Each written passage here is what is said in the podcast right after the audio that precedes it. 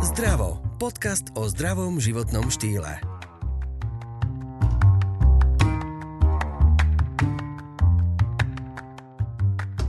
Mnohé páry dnes túžia po bábetku a nájdu sa aj takí, ktorí berú za svoje presvedčenie, že výsledkom manželstva má byť potomstvo.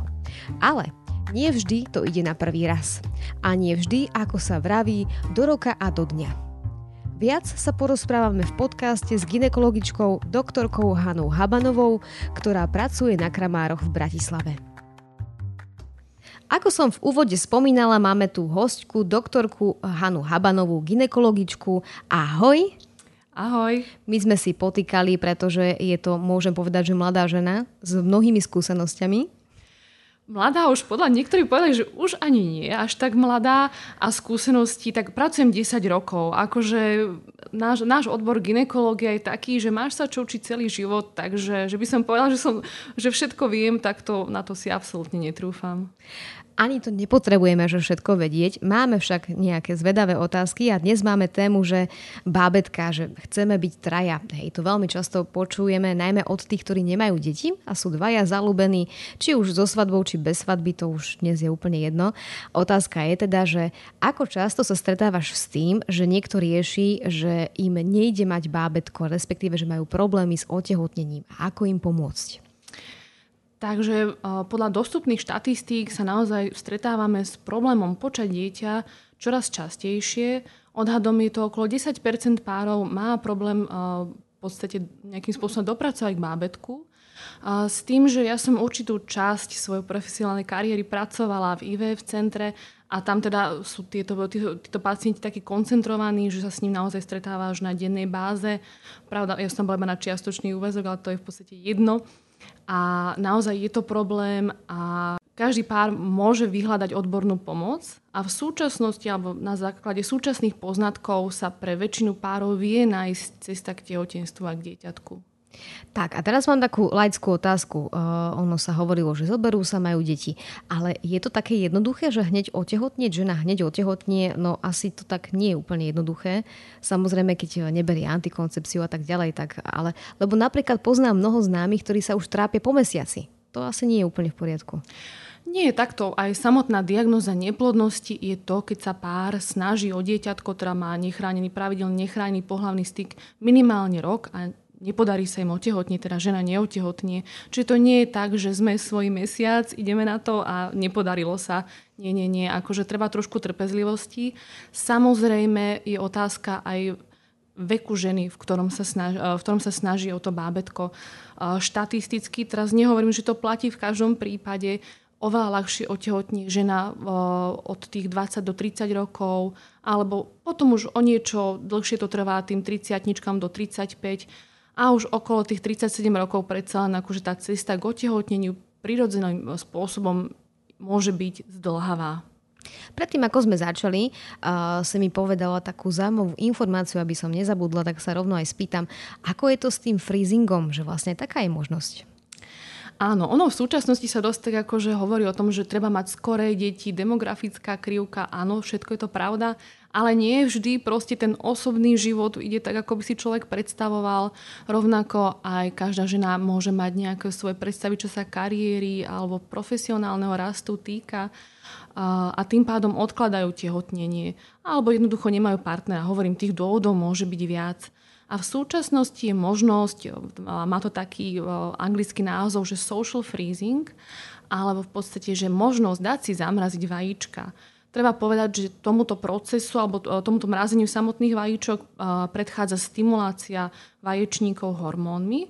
Čiže v podstate ako keby žena si prešla celým cyklom mimotelového oplodnenia s tým, že potom na konci nie je embryo, ale vajíčka, ktoré sa mrazia je na to špeciálna metóda s tým, že potom, keď si nájde partnera a povie si, že OK, toto je ten pravý, ideme na to, tak sa tie vajíčka rozmrazia, oplodnia a potom už sa do, do maternice alebo do tela ženy transferuje embryko. Hm? Takže aj toto je jedna z možností, keď žena presne nemá možno tie správne podmienky. No hovoríme stále o ženách, ono to nie je vždy iba o ženách, niekedy aj muži majú problém. No musím povedať, že v súčasnosti na základe posledných štúdí práve, že dominuje na Slovensku mužský faktor. To znamená, že Uh, takto, vždy, keď sa posielajú žiadosti o úhradu cyklu IVF, sa udáva aj príčina, že prečo sa teda to IVF má realizovať do poisťovne a viac ako polovica, myslím, že teraz úplne presne, ale myslím, že 52% prípadov je práve na strane muža. Voláme to, že mužský faktor neplodnosti. Mhm. Takže nie za všetko môžu ženy, ako to bolo kedy brané v minulosti, ale, ale myslím že táto téma je celkom často prepieraná aj teraz, že, teda, že nie je to len o ženách, ale aj o mužoch. A teda poďme si teda pomôcť, um, poradiť, že máme tu pár, ktorý chce mať bábetko, dajme tomu, že rok uh, nemali uh, zatiaľ túto šťastie, ale možno, že čo môžu všetko skúšať medzi tým, že sú nejaké vitamíny, sú, ja neviem, meranie si ovulácie, alebo aké rôzne spôsoby môžu skúsiť.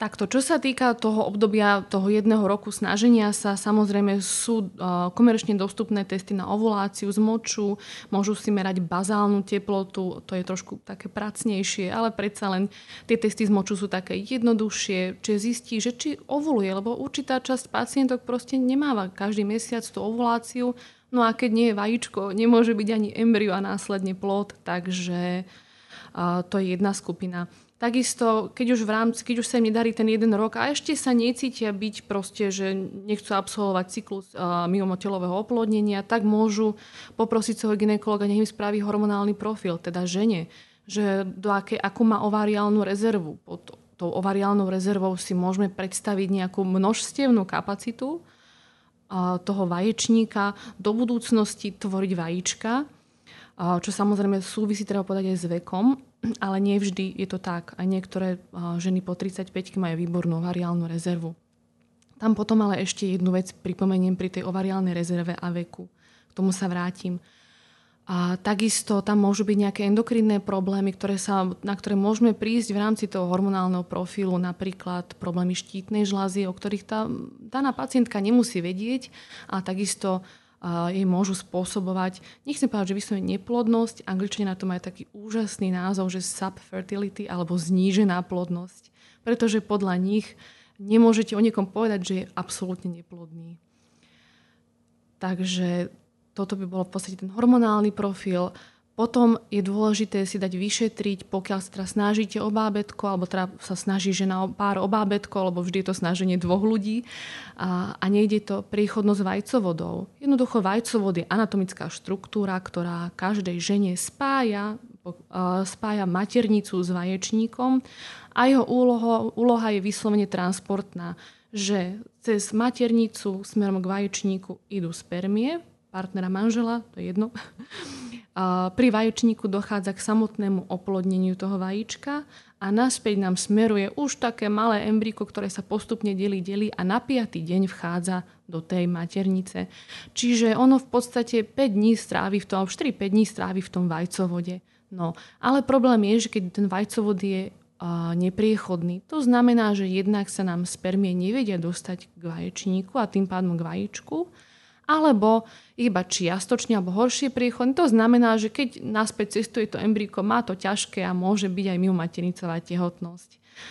Čo sa týka tej nepriechodnosti, často býva následkom infekcií, o ktorých ale tá žena nemusí ani vedieť. Že väčšinou nemusia, mať, nemusia byť tie infekcie klinicky veľmi nápadné. Často sa stretáme napríklad s chlamídiovými zápalmi, že kde tie klinické príznaky sú minimálne, čo ja viem, iba občas pobolievanie v podbruši, čo priznajme sa má asi každý alebo každá žena.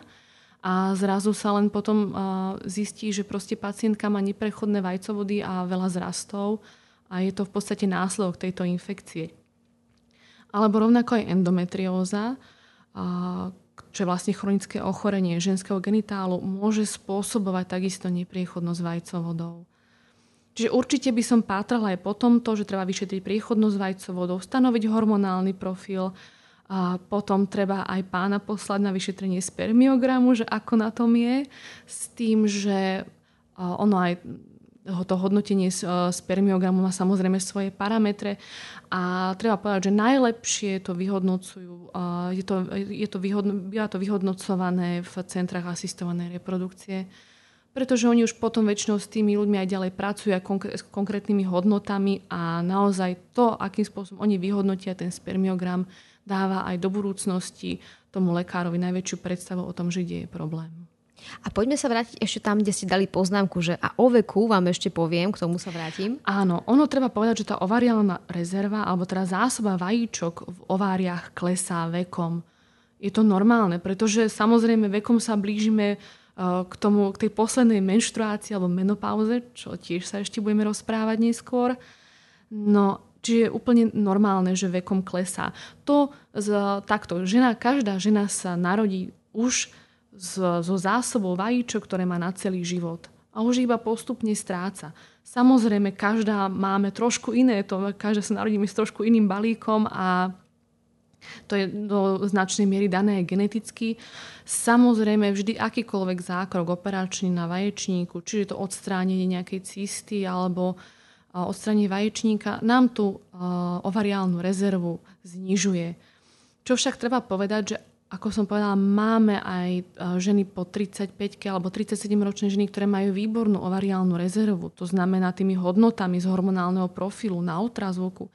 Ale tam treba počítať ešte s jednou takou záľudnosťou, že vekom nám klesá aj percento euploidie oocitov. Toto vyznelo tak, že pomoc, čo to je ale vysvetlím, euploidia znamená vajíčko, ktoré má dobrý genetický materiál, čiže správny počet chromozomov a je, je schopné, keď sa spojí so dobrou spermiou, vytvoriť zdravé embryo alebo tá normálne, geneticky normálne embryo. A s tým, že vekom u každej ženy táto, uh, toto percento klesá a v tom okolo tých 37 rokov tie ženy majú už iba 25% euploidných vajíčok, čo je dosť nízke samozrejme. Treba povedať, že hlavne toto klesá, toto číslo, percento klesá po tej 35-ke.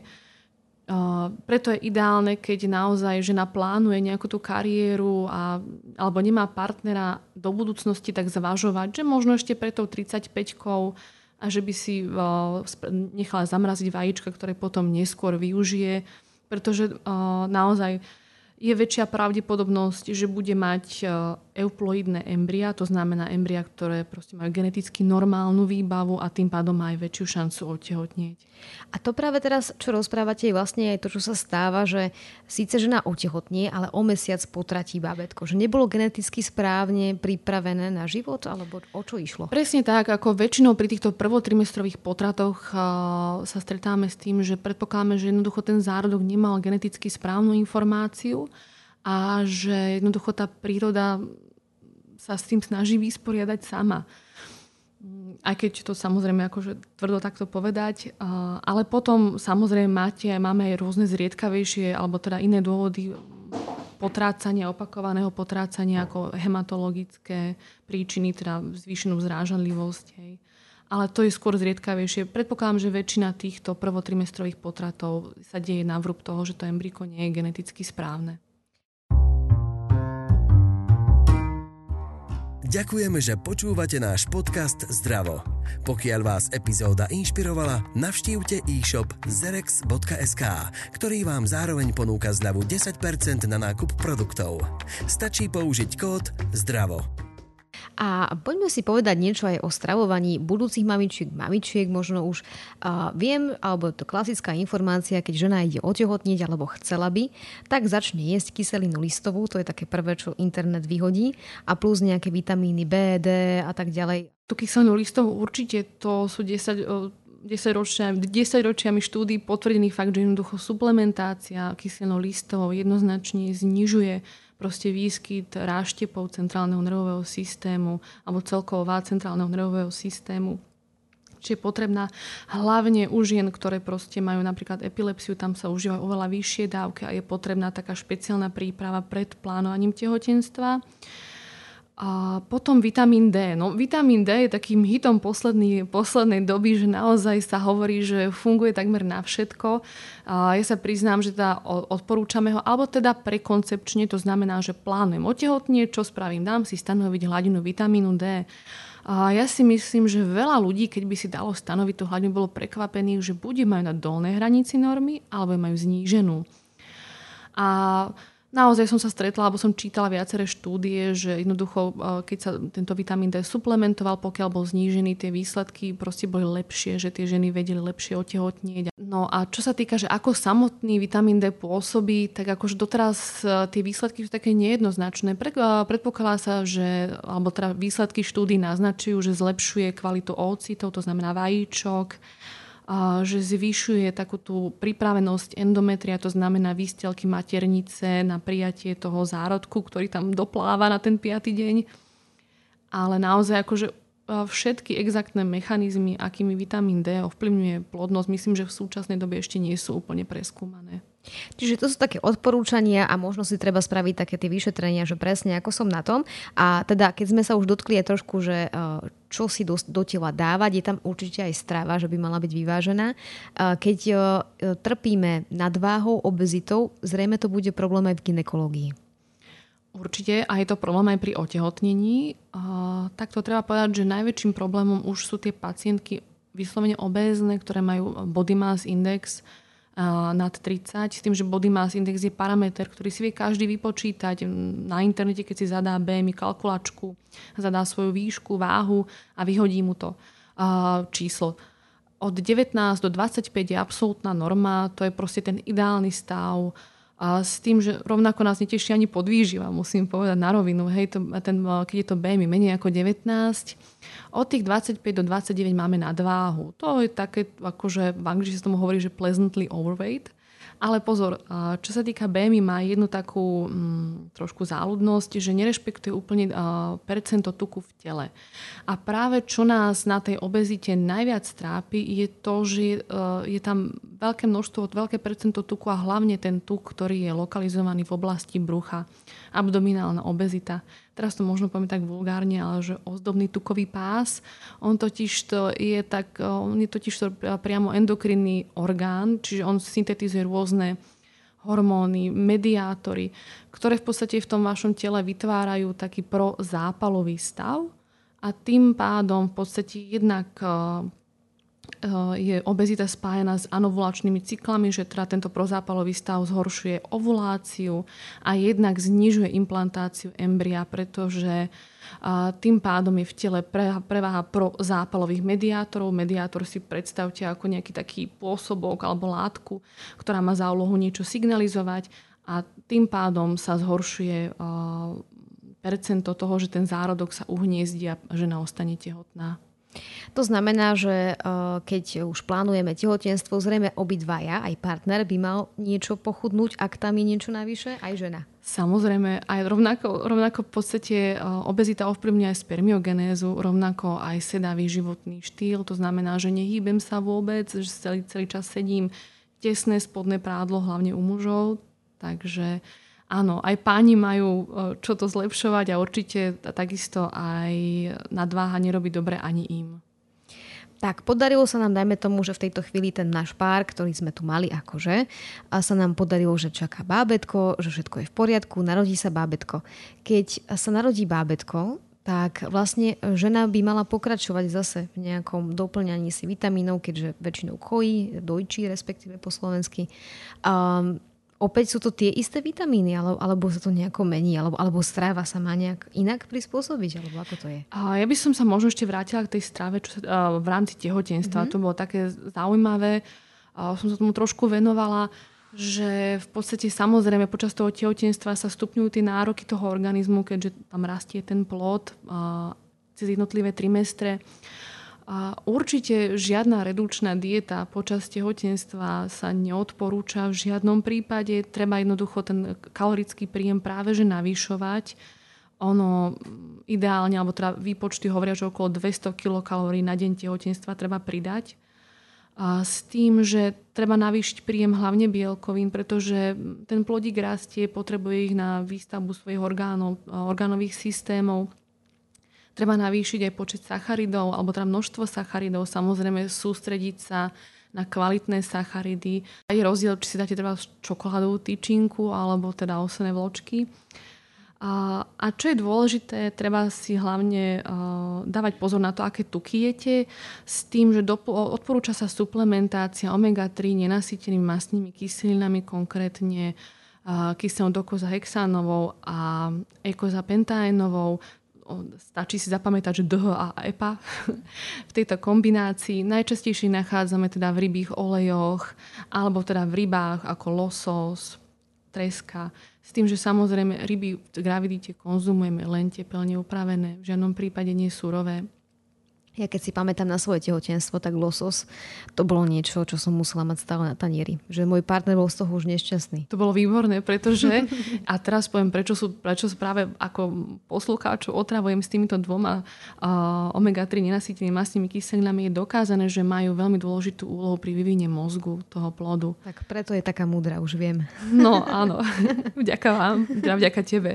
Uh, takže uh, tak toto treba teda jesť, doplňať a myslím doplňať na to, že to bábetko sa vyvíja, potrebuje takéto rôzne, nazvime to ako prvky do tela. Dostať. Ono, keď sa aj tá tehotná začne zaujímať o tú výživu v tehotenstve, lebo toto boli také, že makroživiny, potom máme tie mikroživiny, to sú všetky vitamíny, minerály, zrazu sa na ňu privalí taký úplne, že nával informácií, veľa článkov, veľa protichodných informácií.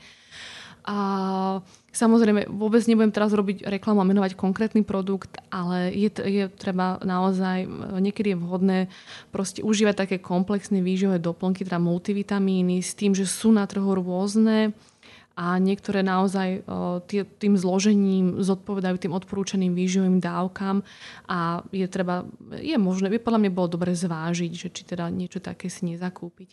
Samozrejme, potom ešte keď má žena znížené, znížený hemoglobín, to znamená to krvné farbivo, ktoré nám nosí kyslík a tým pádom aj železo je potrebná suplementácia železa, to znamená, že užívať to železo pri železe neviem, či si ty teda bola tiež, že si musela užívať. A tých prípravkov je veľa. Niektoré proste bohužiaľ majú také nežrúce účinky, že robia zápchu, niektoré naopak proste ženy hovoria, že ich po nich preháňa treba hľadať a treba sa poradiť so svojím ginekologom, pretože takisto tie ženy im potom dávajú spätnú väzbu a vedia odporučiť prípravok, s ktorým majú oni najlepšiu skúsenosť. Áno, ja, ja som užívala úplne všetko a zažila som úplne všetko, takže súhlasím. A potom sa nám narodí bábetko a vlastne my pokračujeme. Naše telo, ženské telo sa regeneruje po pôrode a potrebuje zase doplniť živiny a aj to bábetko teda berie ešte stále živiny. A to je to isté, alebo sa niečo mení v tej štruktúre tej stravy a tých doplnkov? V podstate treba hlavne vápnik doplňať, lebo ten je do mlieka, takisto vitamín D, pokračujeme v suplementácii, aj keď však sa ma vie, že vitamín D dostáva aj dieťa zvlášť, lebo ako do toho materského mlieka ho prechádza veľmi málo. A základom je teda pestrá strava. Ono pri tej laktácii sa vie, že tá strava nie je až tak úplne presná, preto, pestrá, lebo človek si naozaj nemôže dať, čo chce, nemôže dať štiplavé, lebo čo zješ ty, to potom uvidíš, že na tom dieťati. A, takže treba také skôr nedráždivé, treba sa snažiť o vyváženosť, naozaj skôr sa prikláňať k takým nejednoduchým cukrom, že neviem, nejakú, nejaké sladkosti tlačiť, ale a, niečo také, čo je, je viac vlákniny. A vlákninu potrebujete, potrebuje žena jednak v 6. nedeli, ale aj počas tehotenstva, pretože hlavný hormón tehotenstva je progesterón, pomáha udržiavať tehotnosť ale jeho ešte ďalší efekt je, že znižuje pohyblivosť toho tráviaceho traktu. Tým pádom veľa tehotných má sklon k zápche. No, takže treba sa o to črevo trošku starať, predsa len ho budete, budú, bude žena potrebovať celý život. No, takže byť tehotnou nie je iba taká sranda. Tak si, to, tak si to zhrňme teda, že vieme teda, že keď rok sa pár snaží o babetko, je to ešte v poriadku. Vieme, že sú rôzne doplnky, že by mali trošku cvičiť, že by si mali nechať zmerať rôzne hodnoty. Mm-hmm. A, a až po tom roku majú začať blázniť, alebo už skôr, keď im to nejde? ja si myslím, že teraz keď poviem čokoľvek, tak aj tak proste, keď žena chce byť tehotná, tak ako, ja si myslím, že to je taký druhý najsilnejší pút v tom živote, čo môže zažiť hneď potom, že prežiť tak to, že proste chcel, chcel by ten pár alebo žena jednoducho mať dieťa. Takže ono asi tomu stresu sa nevyhne, ale určite na mieste, pokiaľ je to, sú to mladí ľudia, to znamená mladí ľudia do tých naozaj 35 rokov, tak kľudne ten rok počkať, a až potom teda aktivnejšie pátrať. Ono je to niekedy zložité. Uh, vieš, zoberú sa dvaja a už svokra sedí pri posteli s babkou druhou a čakajú, že kedy už to bábetko bude. Ten nátlak rodiny býva veľmi silný. Áno, akože ja si myslím, že rôznymi natlakmi sa človek stretáva celý život a keď už sú aj svoji, tak samozrejme, a tak samozrejme na slobodné ženy počúvajú, že kedy príde ten pravý a kedy už to príde a prečo ešte nie je. Takže ja si myslím, že v každej etape toho života proste máš takéto milé otázky, ktoré naozaj vedia človeka povzbudiť. A ja tebe ďakujem za milé odpovede na tieto milé otázky a dúfam, že sme aj mnohým pomohli, keď sa trošku stresujú, že možno netreba hneď sa stresovať a ak teda už sa dlhšie snažia, tak nech skúsia všetky tieto možnosti a nech to vyriešia čím skôr. A ďakujem vám pekne, že si sem prišla a že si sa so mnou porozprávala. Ďakujem za pozvanie a prajem poslucháčom, pokiaľ teda túžia po bábetku, nech sa im tento sen splní a želám veľa šťastia. Počúvali ste podcast o zdraví a o zdravom životnom štýle s Janou Pazderovou.